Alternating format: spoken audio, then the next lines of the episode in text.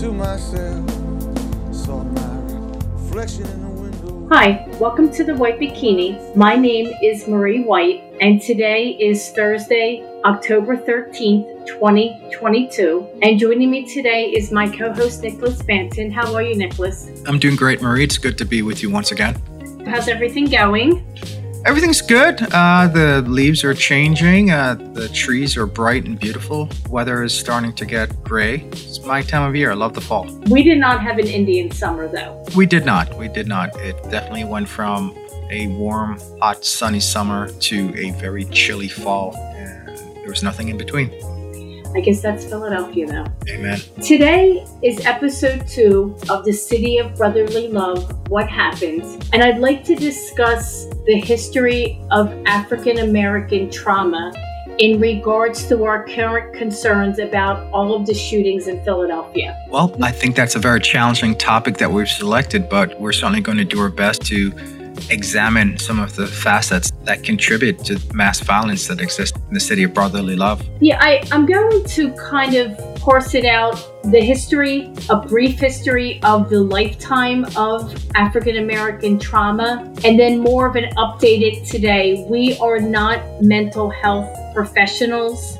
We are two friends just addressing what we feel is important issues. If you do feel that you are being triggered by any of this conversation, please reach out to a mental health expert or dial 911. Absolutely. This conversation is about exploring perceptions and beliefs, and instincts and inference. Uh, as you said so adeptly, this is not a uh, a forum for professional, expert psychological diagnosis. It's, as you said, two friends having a discussion about something that we care deeply about. We care about the city and we care about the people who live here and we care about the lives that they lead. In 1848, John Galt a physician and medical director at the Eastern Lunatic Asylum in Williamsburg, Virginia, offered that blacks are immune to mental health illness.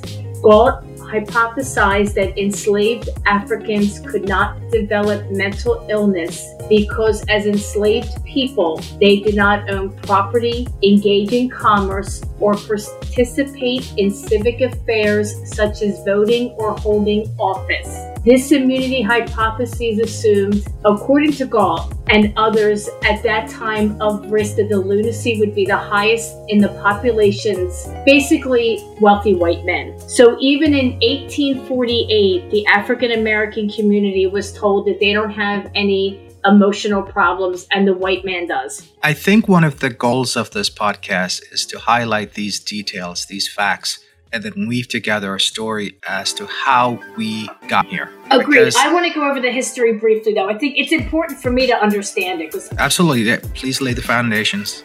Dr. Benjamin Rush, the leading medical authority in the nation during the years immediately following the American Revolution, was the most prominent medical practitioner to disagree with John Galt's ideals about the absence of mental illness among black slaves when he wrote that many of the enslaved suffer from abnormal behaviors, included negritude, which he described as the irrational desire by blacks to become white. I've That's, never heard that word before.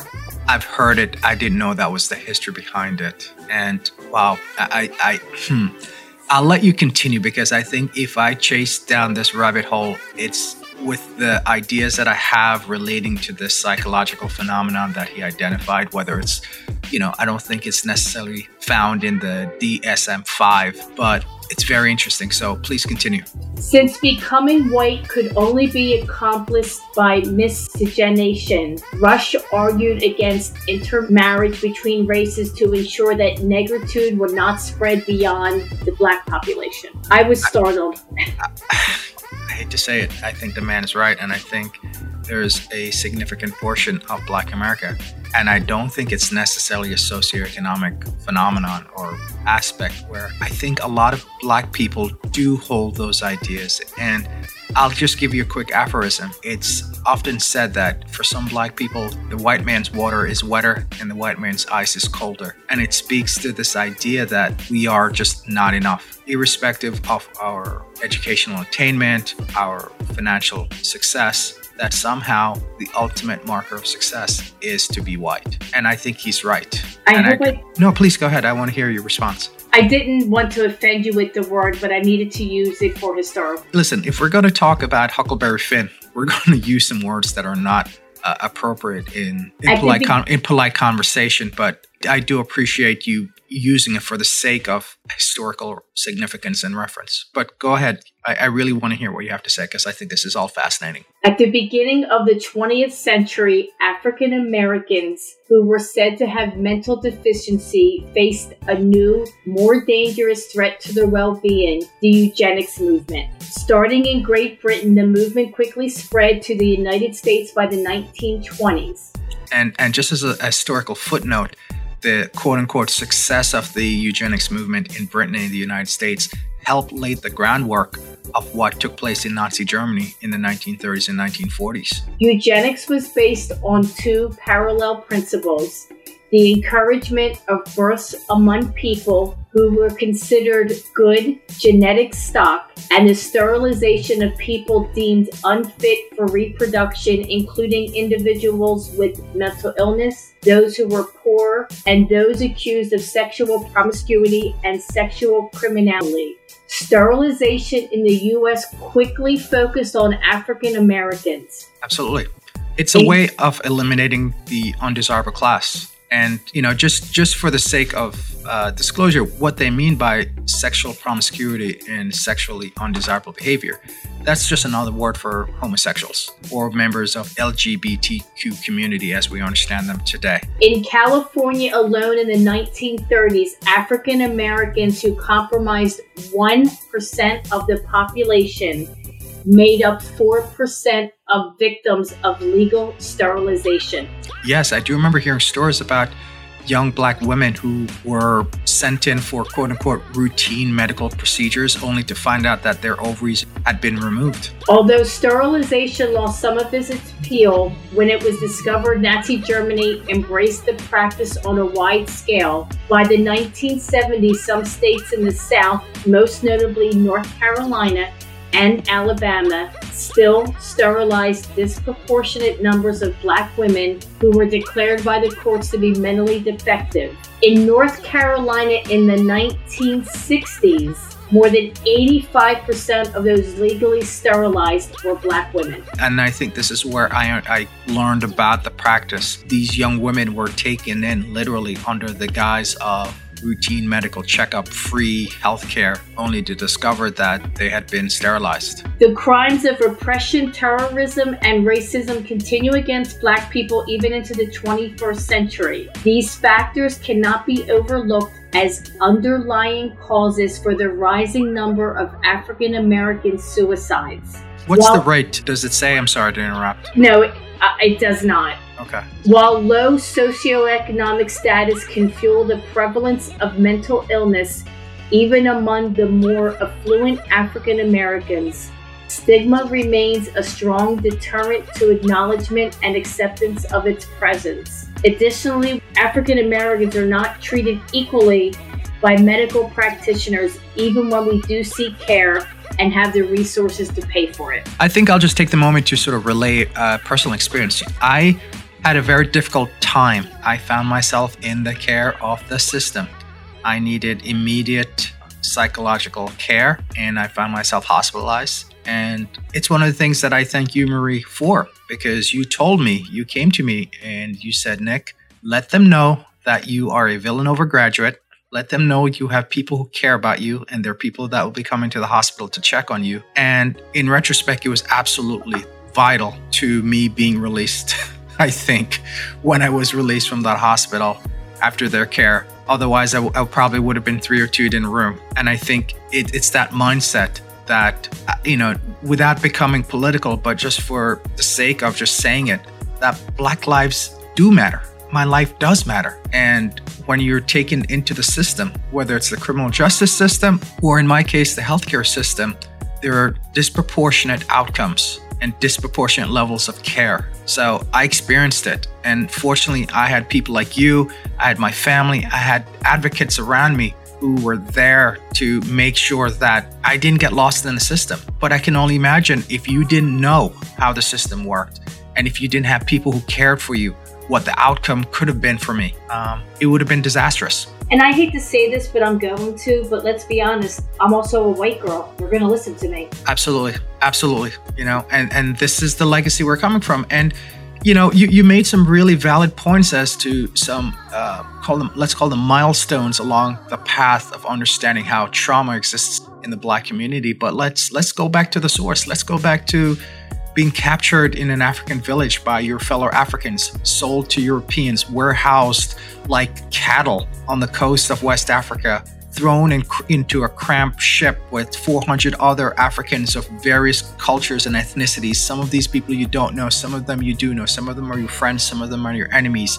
Maybe one quarter of you die, the bodies are thrown overboard to feed sharks. And four months later, three months later, you arrive in a country where they speak a different language, you have no idea what's going on, you barely survive, and immediately your auction sold, thrown on a plantation where in some cases you're dead within two, three years from exhaustion. So the roots of trauma in the Black community are wide and deep. And this isn't about necessarily saying white people are evil or black people are good because the enslavement of Africans took the cooperation of other Africans as well as the exploitation of Europeans. This is a complex situation. This is a complex human problem. And I hope that anyone who's listening to this podcast doesn't simply fall into the political trap of black versus white, black good, white bad. This is not what we're talking about. We're trying to understand why 14 year old children so easily reach for guns to shoot and kill one another in one community, where in another, 14 year old kids are preparing to take the SATs in a couple years and making plans to go to Georgetown where they want to get their master's. It's, it's no single factor, but it's the culmination of 400 years, as you said, Marie, of specific instances of trauma. And let's be honest, we live outside the Philadelphia area, and these neighborhoods, some of them are two miles apart. Absolutely. There's kids, as you said, preparing for the SAT. Maybe not two miles, but maybe three miles and three no, miles. No, I down. disagree. I think you know, look, look at City Line Avenue. Look at the the border of City Line Avenue, where on one side you have Penn-Wyn, Wynnewood, and on the other side you have West Philly. And the closest school to City Line Avenue in West Philly, those kids, I want to say, have a unique and distinct experience from the closest school on the Lower side, and that would be Lower High School. Lower High School, those kids are aiming to go to Harvard. They're aiming to become professionals. They're aiming to become celebrities. They're aiming to become whatever their hearts desire. And in many of the schools on the uh, Philadelphia side, those kids are just aiming to survive and figure it out as they go along. They're hoping anymore. They're hoping to make it through the day. Hoping to make it through the day. Hoping that if they don't get a meal at school, that hopefully there is food on the table. You know, we talked about in episode one the economic conditions, but it's a multifaceted and very profound thorny problem that we're discussing. So I just want to make appeal to our audience just to show us a little grace if we don't get the words right, but just know that our intentions are good and we want to be change agents and we want to have the difficult conversation. And all of this leads to we're focusing on Philadelphia because sadly Philadelphia is the top of the list of shootings. I I, I am a creature of habit. I listen to KYW every morning and every morning there is another shooting. Like so clockwork. Our focus is to understand the history very briefly of African American trauma. And we somehow want to parlay it into our last episode of boots on the ground and who is helping in these neighborhoods. But you can't approach the African American male the same way you would to a boy or a man that lives in Lower Merion. And These people have different backgrounds, different concerns, and it's very important that you have the right vessel to communicate to them. I absolutely agree. And I think, like many other issues, it's easier to frame these problems in terms of right versus left politics because that way you can either you can come up with simple solutions that don't really address the problem but it makes people feel as though it makes our leaders feel as though that they're addressing the concerns of the community. And i, I certainly want us to steer away from that approach because i don't think it's useful. Um, but we do need to understand that uh, that's another factor is that the leadership the people that are the change agents and, and i guess maybe we'll discuss this more in the third episode are not necessarily best suited to address the problems I was speaking to a friend and she said, What do you what's your next podcast on? And I said this. She goes, Well, that's depressing. And I thought that's the problem.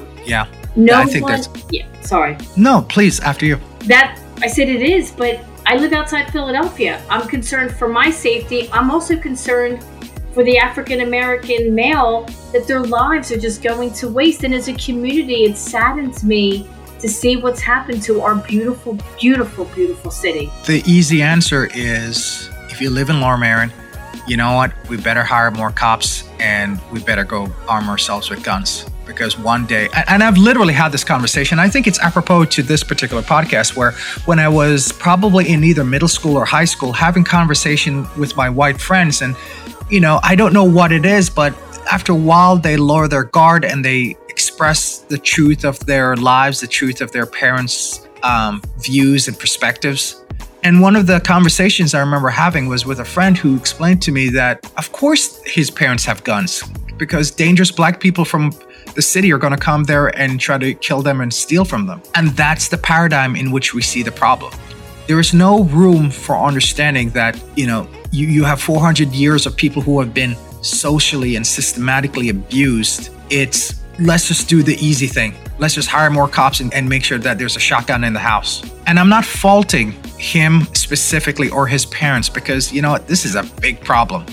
They didn't cause it. Odds are his family came here hundreds of years after the first African slave was brought to the United States or to the 13 colonies at that point. What I hope this podcast does is at least have people ask the question why did this happen in the first place? Why are there disparities? I think I shared with you speaking to other friends and asking the question Have you ever considered why all the dangerous, bad, dilapidated neighborhoods are predominantly black or in some cases brown neighborhoods? Have you ever asked the question? Uh, my friend at the time said no. And I think part of it is that the realities are so ossified. Going back to that doctor you referenced, where of course black people don't get sad. It's it's almost become a matter of fact. Of course black people live in really bad neighborhoods. That's just the way it is. And I also think the Mr. Bojangles attitude was given towards African American men of that generation.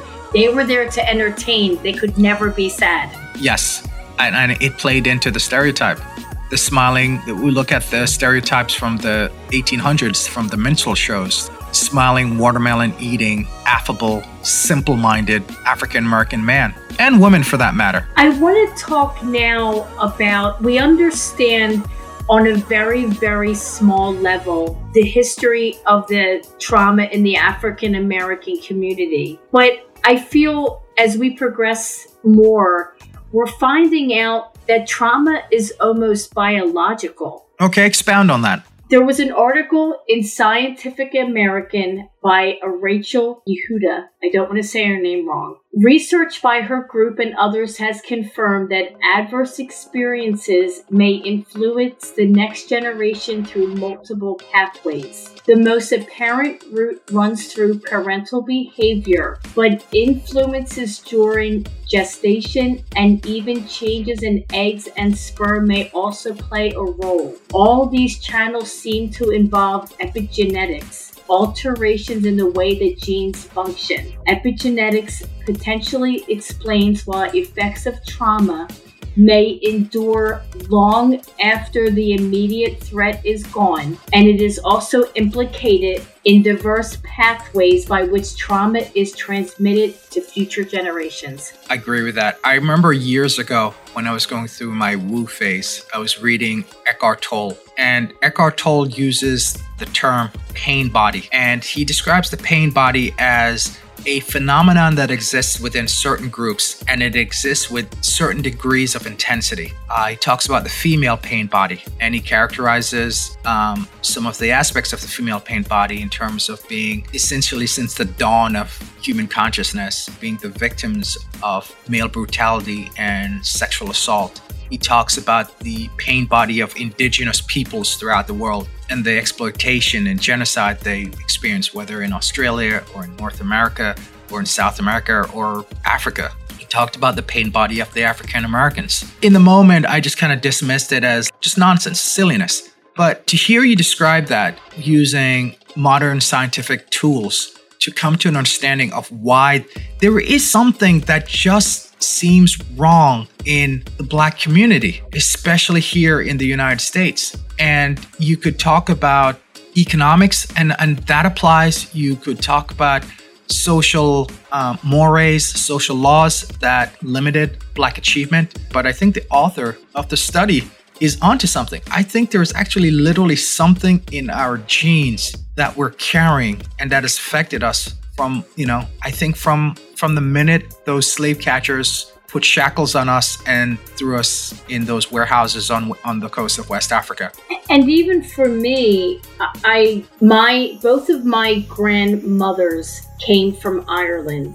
and my maternal grandmother I definitely remember her as a young girl always being very preoccupied and anxious. And I remember walking along the beach with her when I was a very little girl, and she kept running away from the water. I, I was maybe seven to 10. And I was like, Grandma, like literally would run. And I was so startled. I said, Grandma, why are you running away? She was so concerned that there was going to be a tidal wave at the Jersey shore that she couldn't even enjoy the walk on the beach.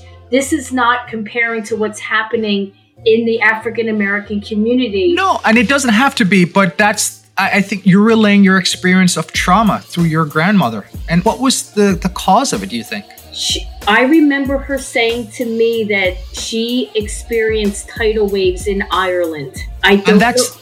And it's interesting because that's within her lived experience, right? Yes, but I guess what I mean is I think there's a whole generation I know there's a whole generation of people walking around, whether it's trauma from the African American community, whether it's trauma from war related trauma. We're all people that have the knowledge to behave better. We understand the why. Let's change our behavior to, to know how to talk to people, how to understand we're all kind of in the same boat together. Because I also feel I am very respectful of the police. I think they play the, the, most important role in the peacekeeping. But I feel sometimes when you get certain personalities together, it's trauma feeding trauma, and it's not a good outcome. I think you're right. Uh, I made the illusion in the last episode that for the relationship with the police and the black community, uh, literally and historically extended from the role of the overseer the guy on the horse with a whip who rode around the plantation to make sure that the slaves were working and that you know everything was in order. So that experience is much different than the experience of Anglo's in the United States, where the police are there to protect and serve. For Black people, the police are there to protect white people from them and to serve white people, and I think that's part of the, the experiential difference. But you know, if we could just go back to the idea of the sort of epigenetics of trauma, in which literally uh, periods of trauma shape our genes and shape the genes of future generation, I think it does make a lot of sense, Marie. You know, think about the millions of people that were brought to North and South America over 400 years think about how those experiences, the trauma of those experiences, would redound to future generation. And that's just, I'm just talking about the taking, the warehousing, and the transportation. We haven't even gotten in, into slavery itself and how traumatic that was. I think there's trauma on both sides. I think, and ignorance. I don't think even the black community, um, I don't think we fully understand the depths of the trauma that we're dealing with.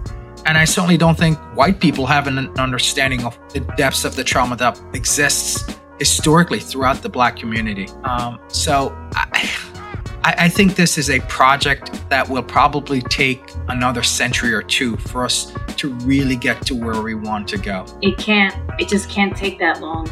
The implications of these findings may seem dire, suggesting that parental trauma predisposes offspring to be vulnerable to mental health conditions.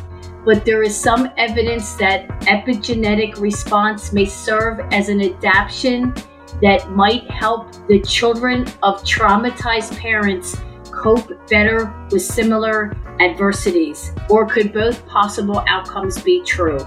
I don't know. I mean, what's is is there any scientific data to say, you know, are our kids are the kids going to do better than the parents, or is the, the trauma going to be uh, perpetuated into the future? What's your sense? My sense, and you and I have talked about this, when I use the word trauma for my upbringing, that's a very strong word. But I feel like every day I wake up and I sense something's going to be wrong. I've never woken up in my entire life not feeling that way. As soon as I get up, now it dissipates as the day goes on. But I have learned with behavior modification that I can't do anything about the way I'm feeling, but I can do something about the outcome. And I think that's one thing we need to teach people. And it has to start locally. We're talking about Philadelphia. Philadelphia is in a crisis moment. And the next episode that we have, I want to talk about the people that, when the police are called, they have mental health professionals ride with the police or meet them there that a lot of people aren't spoken to unless the mental health professional is there also. That's not always realistic because sometimes there is a very dangerous problem that's happening immediately, and that can't always be the case.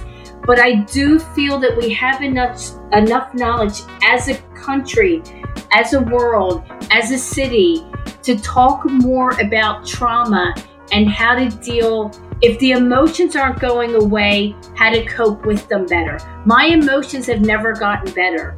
I just have a better way of coping with them and talking to myself and talking myself off the ledge. But it gets tiring. So uh, here's an interesting question. Do you think there's a way to bridge the trauma that exists within the African American community as well as the trauma that exists in other communities. Where we live, there is a large Jewish community. How do we heal as a group? Because in one hand, you have one community, one minority community that continues to struggle, and then the other, in, in terms of the African American community, and in the other, you have a minority community that are disproportionately successful in many of the metrics that we use to determine uh, social success and individual success. You know, I'm sure, you know, Jewish people have for centuries experienced persecution and suffering, as well as outright genocide in the 20th century. You know, as you were talking, I was like, how can we, how can we fix this? How can we get better at this? I think there are many ways, but it has to be broken down slowly. Get the information out there, have resources. Since we're speaking about outside of Philadelphia, get the resources to the immediate community, which is the African American communities, and get the resources out there for free and quickly. And when I say quickly, I mean the next six months to the year. Mm-hmm. We went through a terrible frightening stage with Black Lives Matter. Well, let's be honest, we hit the pandemic. Then we went to Black Lives Matter. There was the National Guard and the employer I was working at at the time across the street. I've never been exposed to that. It's like an alternate universe opened up. And I, I'm hoping with the little time, we can't wait generations now these young boys are killing each other now. I don't have the, in the next episode, I do have some great resources locally for Philadelphia, which is what I want to focus on. I want to be very civic minded in my approach, but I'm sure anyone that's living in a different part of the country can say, take some of these ideals or reach out to the people we're going to recommend that can help and what I'm going to call that are boots on the ground. Okay, okay, because it's about making a difference now, not waiting for the problem to cycle through generation after generation after generation and causing more trauma down the line. I know why I feel the way I do and what makes me feel the way I do. And it takes a lot of work to get past those emotions. It, it's it's a constant talking to yourself, meditation. And I think that would be part of it too. I do believe we can heal. Yeah, we have to believe that because otherwise, this entire project we call humanity is pointless. If we don't believe that there are communities that are disadvantaged that can uh, improve and get better, if we truly do not believe that as a, as a society, as a nation, as one people, then um, it's it's game over as far as I'm concerned. We're still in the early stages of understanding how this affects each generation. And as we just said, I'm, I'm really, we're both hoping that with the proper understanding of what we are experiencing currently as the generation that we are, that we can start changing mindsets, behaviors, and go back to this, the city of Philadelphia being what it should be, which is the city of brotherly love. I like it, Marie. I love that idea. Philly sports are on fire. Go Phillies, go Eagles please stop by the Springfield Ale House in Delco. Along with the Philly sports being on fire, every Tuesday is Taco Tuesday. And please enjoy all the games, the best drinks by Kelly, who's the manager and also as bartender at times, if we're lucky, and food in Delaware County. Their address is 773 West Sproul Road, Springfield, Delaware County. If you're out of the state, it's Pennsylvania, zip code 19064. Phone number is 484 472 6742. Please follow them on Facebook and on Instagram. Please remember to subscribe to The White Bikini on all of your favorite podcast services and follow us on Instagram at The White Bikini. And thank you for joining us. Thanks, Marie. Uh, look forward to part three. Thank you, Nicholas. Bye.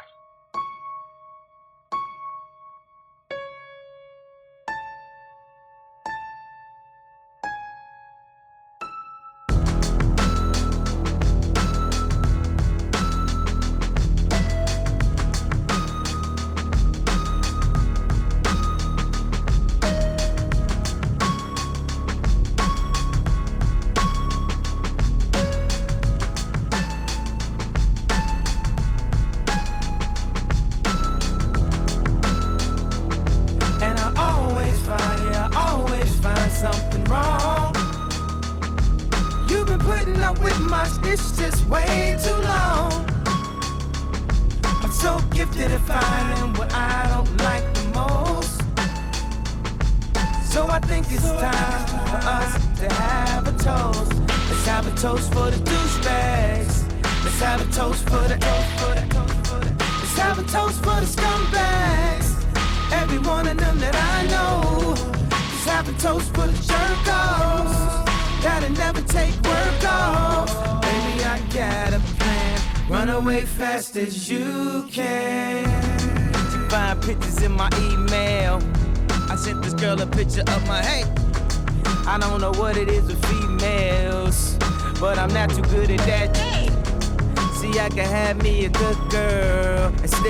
addicted to them hood rats. And I just blame everything on you. At least you know that's what I'm good at. And I always find, yeah, I always find, yeah, I always find something wrong. You've been putting up with my it's just way too long. I'm so gifted at finding what I don't like the most. So I think it's time